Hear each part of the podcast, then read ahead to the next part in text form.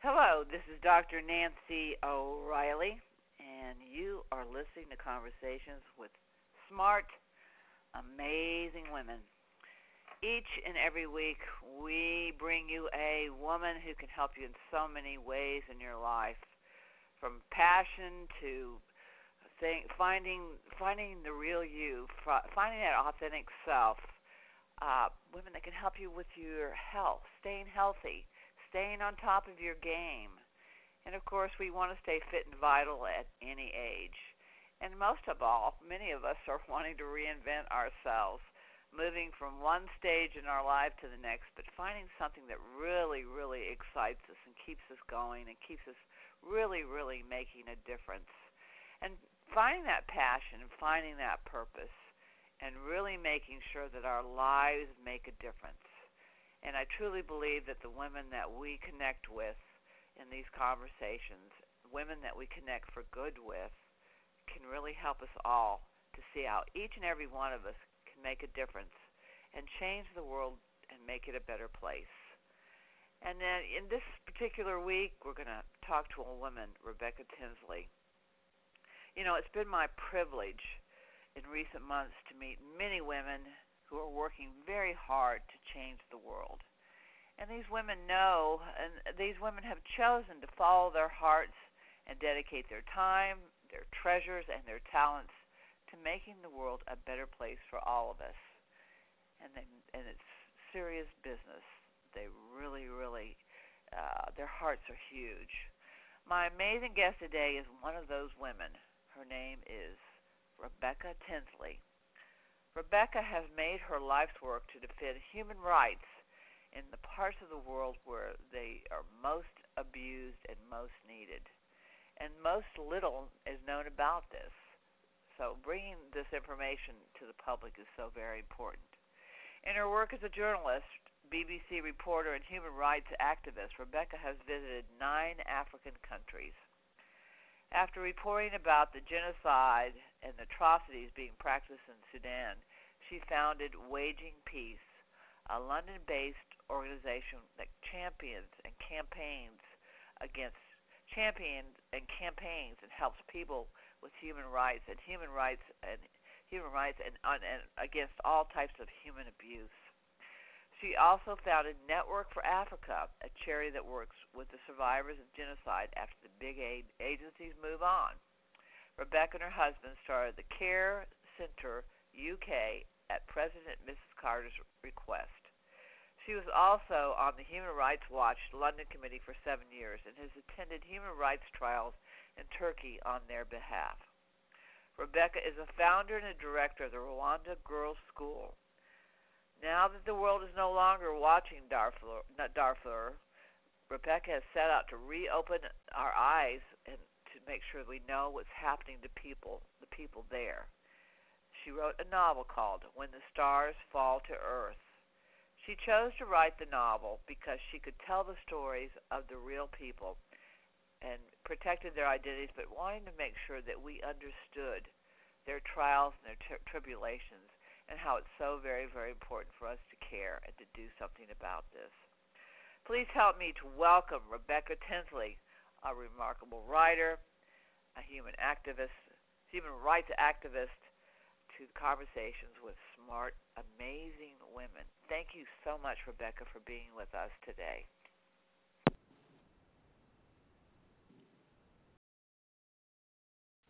Okay, well, Rebecca, thank you so much for speaking with me today.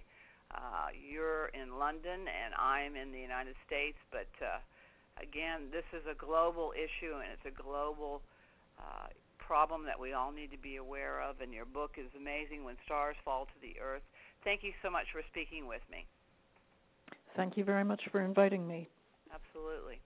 Um, I had the opportunity to go to the UN in February of 2011, just this last uh, February, and I went uh, on, as a delegate to a commission on the status of women. And I think it's it's something that unless we really start to hear the global issues that are going on around the world, uh, we really sometimes have our head in the sand when it comes to issues that are really affecting people as far as human rights. And your story is so very, very valuable, and that's really where I'd like to start is by you telling your story and how you became uh, to this point, how you came to this point in your life, in the book, and what you're doing today, and, and it's so very important.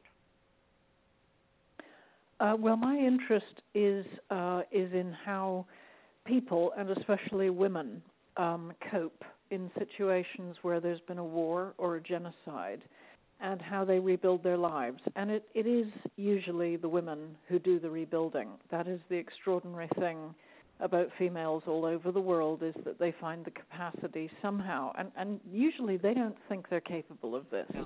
at the yeah. beginning of the drama they go through, but somehow they find an inner strength and they find the capacity to carry on and to meet the challenges. And I really think there's a universal message there for all of us uh, in our own lives. Uh, and I have been very inspired in the places I have worked in Bosnia, in Rwanda, uh, Uganda and uh, and in the Sudan. I've been inspired by the, the, the stories that women have shared with me, and I felt um, that it, it that all of us could benefit from identifying with them and being inspired by them, and that's why uh, I came to the point where I decided to write When the Stars Fall to Earth. And I should add that I was asked to write this by women I interviewed in Sudan in the refugee camps because they made uh, the, the pretty sort of uh, obvious point that they were busy trying to stay alive. Uh, and they would appreciate it if somebody would tell their story. And I have to say that I, I said to them, but you know, uh, I'm North American. How could I? And I'm white. How could I possibly yeah. understand your situation. You know, I, I kind of won the jackpot when I was born because I was born white and healthy and North American. Mm-hmm. But um, they said, well, but you're here and nobody else is, so please go away and tell about tell the world about about what we're living through. Mm-hmm. And and I think that's part of it. That you know. It, we are we have become a society where we're instant information but again that information is based on uh, again, who decides? The media decides what what's important or what's timely or what's interesting or what's exciting. You know, it's unfortunately very sad that we hear about misfortunes and horrific things going on in our world, but uh, something else will take its place. You know, like Japan, for example. Uh, we heard about the disaster there, and we we we we felt the pain. We we sent our support and soon that went away. And and I guess that's something that's something similar to what's been going on in Sudan in this area is that uh, you know Darfur and some of the things that we heard originally as far as some of the horrific uh, things that were happening to especially the women and the children. Uh, but again, the women for sure. But again, this cleansing that was taking place, and again the the killing and the and the raping and the plundering. Uh, you know, we stopped hearing about it. So I think people then start to believe, you know, oh, I guess everything's okay now, you know, and and I guess what what your message is is that you know we need to know what's going on out there but and we need to know that there there are some wonderful people out there really helping and really coming together but we need more of that well you're right we have attention deficit disorder when it comes to issues around the world, and we're also very easily distracted by the complete irrelevance in our lives, like our consumer culture, right. you know, and reality television, and and really just the trivia. And, and it always astonishes me when I um, people say to me, it must be such a, a a culture shock going to Africa. But you know, the truth is, the culture shock is when I come back to our yeah. society, and people will tell me, in all sincerity, that they had a terrible day because they had such a trouble finding a parking spot. And yeah. you know, it it just is, it makes me realize how detached we have become from the essence of humanity. But you know, it it isn't. Uh, I I also think that we don't tell the positive stories coming out of the developing world. We don't, for instance, talk about the fact that two thirds of Africans don't have AIDS and they're not starving and they don't right. live in a war zone. Right. You know that there are individual heroes whose names we will never know.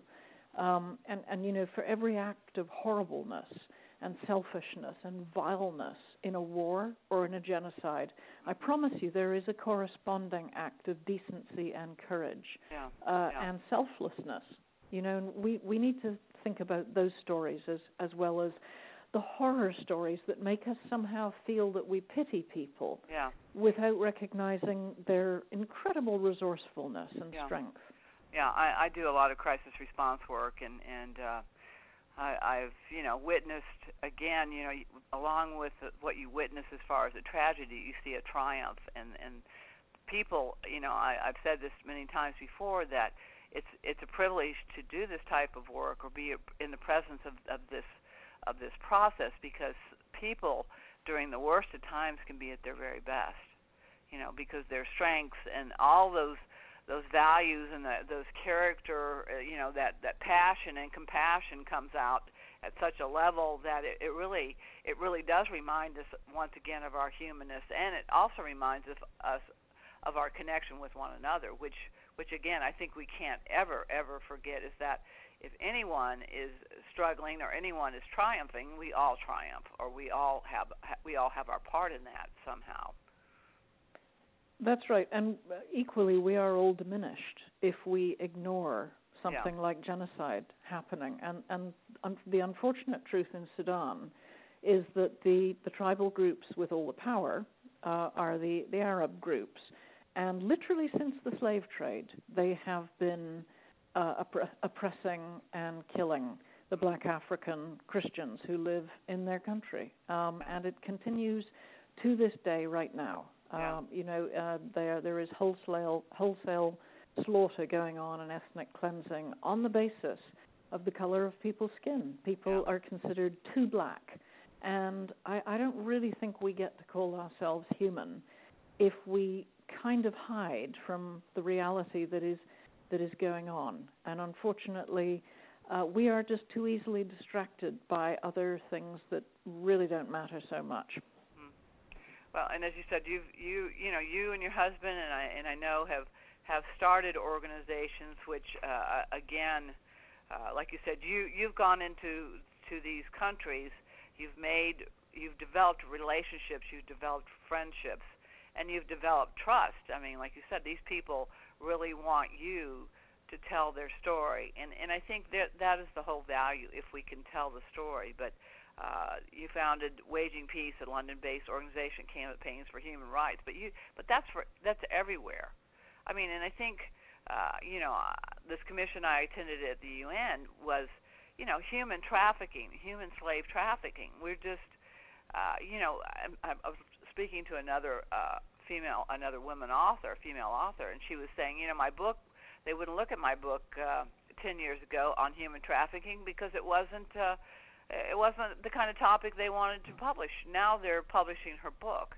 So I, I'm just, I'm curious as to what we as as uh, activists, and I think that's this is the challenge. This is, uh, you know, and I'm um, my my the piece that I have as Women Connecting for Good is is creating a challenge to people that what they can do to make a difference. But what is it? What is it you think that we're missing, or that we can do at this point to really start to uh, educate and to really uh, challenge people to take up the baton to to really help when it comes to just human rights in any country, especially those countries that that need more resources.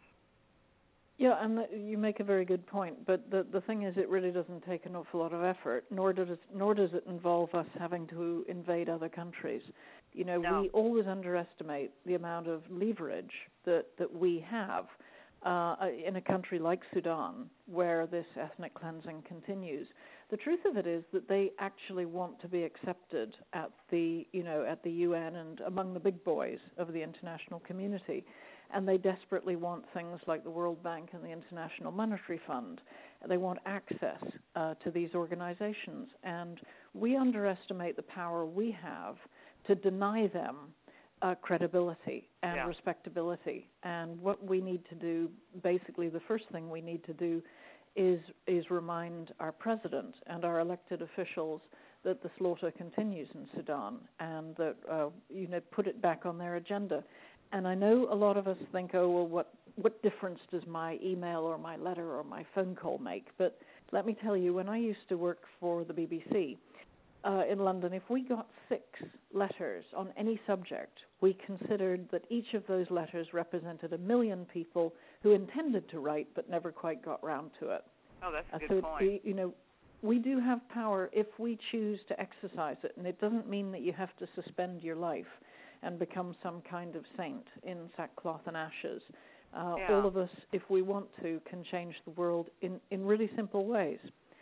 Uh, uh, here's an example. Um, you know, I, uh, as you mentioned, you know, I founded a human rights organization, but I also think that it's voyeuristic to go to these places and not to do something. So we've also set up a charity called Network for Africa that has projects working with uh, women who have survived genocide and who are trying to rebuild their lives. Mhm. And we ask them, we, we have the humility to ask them what they think they need rather than trying to impose a, a Western solution Right. on them. Right.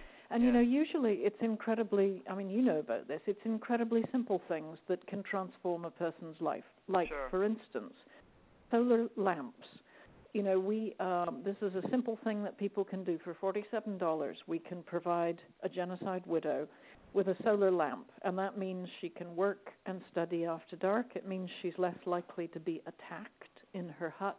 It means that her children aren't aren't at risk of falling into a fire. And you know, fires in Africa kill more children every year than malaria does. It, it means the kids don't get respiratory and eye problems. And here's the good bit solar lamp for $47 is also a business because that woman can then charge people's cell phones with her solar lamp. So for a simple gesture, you know, you've completely transformed somebody's life. Yeah, and, and and it can be done so easily.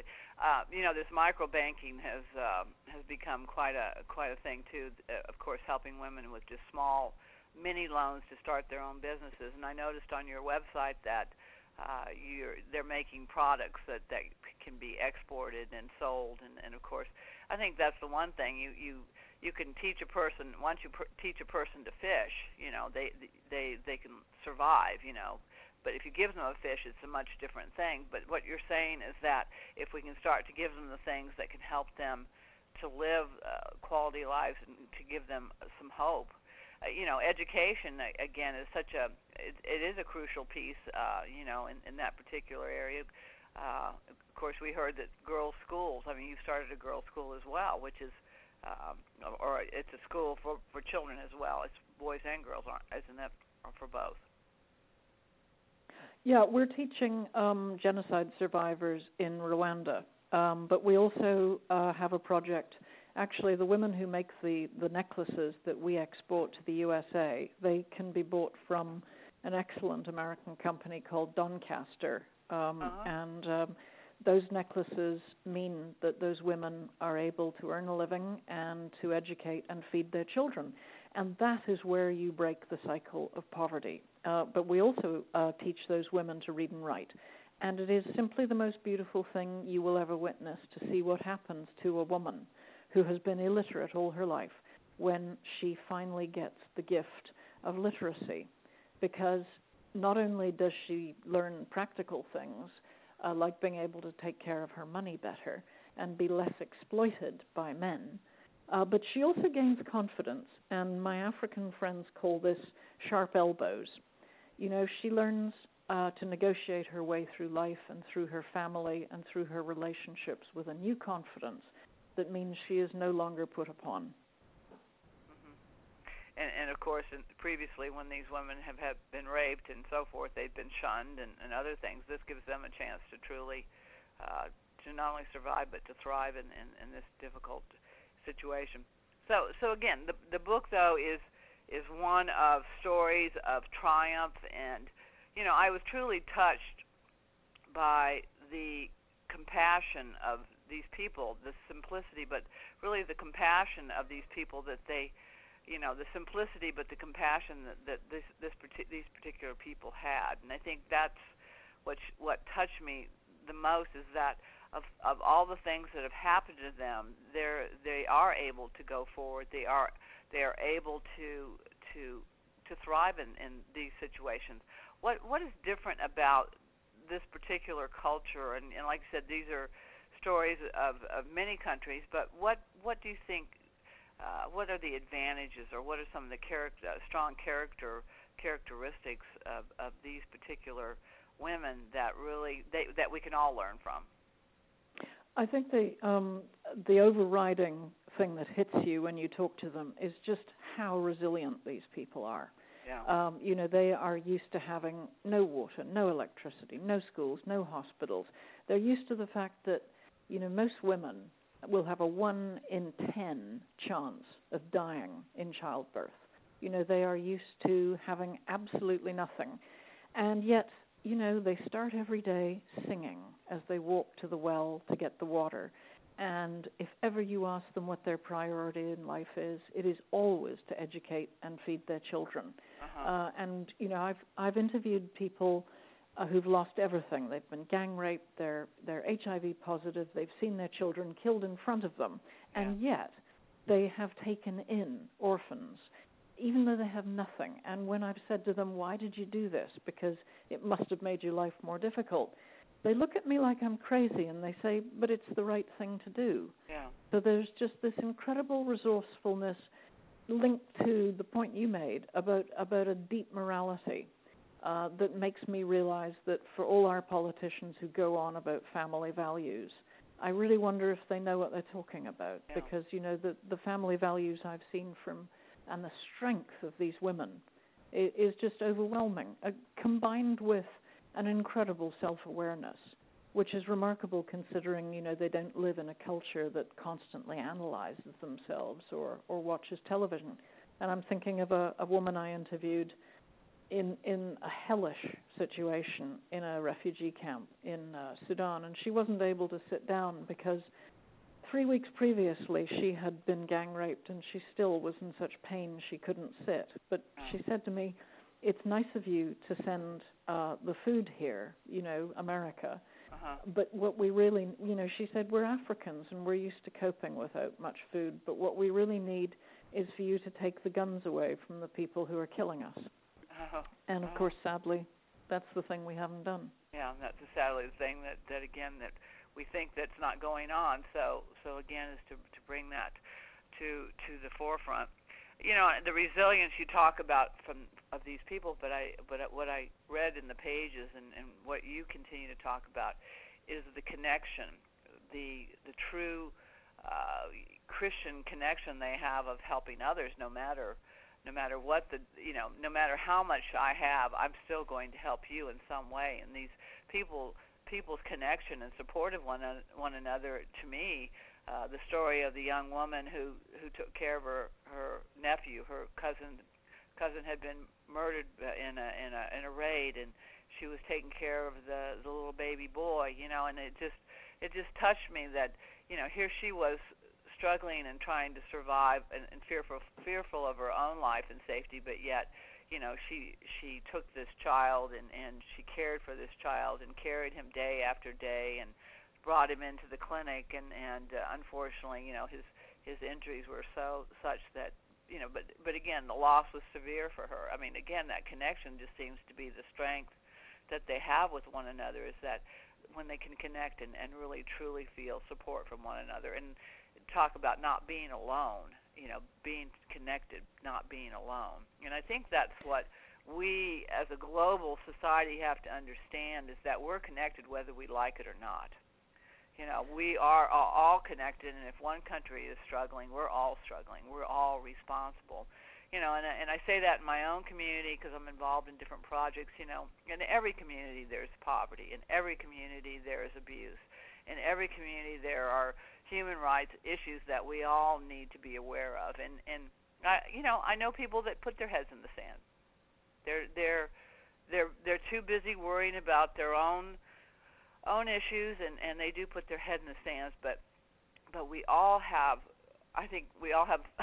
I think we're all in this together, don't you think? Yeah, that is absolutely it. And in the case of Africa, there there are really uh, there are reasons why we should engage and why she, we should care, and they're self-interested reasons. The first reason is that uh, the war on terror is if we're actually serious about this, then we have to confront uh, Al Qaeda in Africa because it's making enormous inroads there, while we are you know, involved in the Middle East. In Africa, Africans are paying the price. Christians are being killed all the time, and um, um, Islam is radical Islam of a most unpleasant sort is very organized in Africa. The, the second reason is uh, for being involved in Africa is because of climate change causing drought yeah, and because um, of put out an appeal for uh, uh, for help right. there. Yeah. Okay, but because of climate change and because also of war and genocide, thousands and thousands of people are uh, look are leaving and looking for work elsewhere. Now, they didn't realize before the internet, they didn't realize that we lived lives of such comparative richness compared with them. But now they do know, and now they are going to emigrate to a country near us. And it's already happening in Europe, and it will eventually happen in America. So we have an interest in making Africa prosperous and peaceful, so they right. stay there. And then there's a third reason, uh, and incidentally, China is already so involved uh, in making money out of Africa. And the third reason that we should care is that we could make a lot of money ourselves out of Africa because Africans culturally would much rather do business with us than with the Chinese. And yet we have sat back and we've allowed the Chinese to get involved in almost every African country, uh, and they're exploiting the natural resources and they're, they're really raping Africa. They are the new colonialists.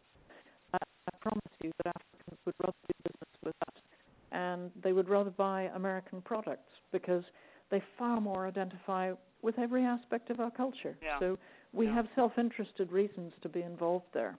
Yeah, but but again, how do we help them to again what they the, their founding fathers and their their culture, their beliefs, and things that are, they value continue to thrive and that have helped them to thrive throughout.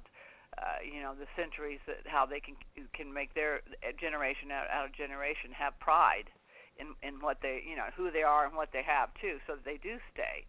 You know, the the the the the answer is not for everyone to leave, but to somehow continue to develop those roots and make those roots even deeper in their own countries. But but of course, to do so, they they have to have those guns disappear. They have to have the support of the government and and uh, the the world itself, and become in, involved in the world economy, the global economy. So, yeah, it's it's definitely it's. Uh, uh, you know, it's a you know we call it the trickle down effect, but it's it's definitely where where it affects our economy. We if any anyone's economy struggles, we all struggle. I I found that out in Europe, you know, with the euro and everything else. We're we're connected. Our dollars are connected. Our euro, our every every financial institution is connected, and and and government uh, agencies as well. So, you know, it, it's a it's a delicate process, but but again, I think what's important is there are people such as yourself, Rebecca, that are out there doing uh, doing some tremendous work, and and again bringing awareness, and that's part of it. That's that's so much of it is to bring awareness to the rest of us that that are sitting around going, "Gee, I know I could do something, but I don't know really know what I can do." And and, and I found that out true that truly that people really do want to help, but a lot of times they really don't know how. So how would they That's get involved absolute, with this? That is absolutely so. Well, the first thing to mention is that if people buy my novel, When the Stars Fall to Earth, um, all the profits go to supporting our projects in Africa with survivors of genocide. So, you know, there's, you're doing a good act just by buying the novel.